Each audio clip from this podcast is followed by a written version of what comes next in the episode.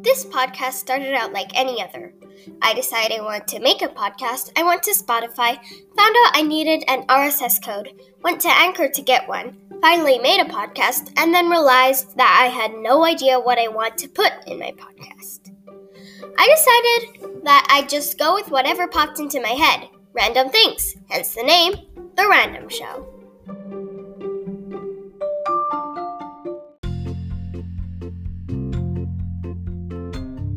Random facts, interesting stories, cool pieces of information you didn't know, you name it.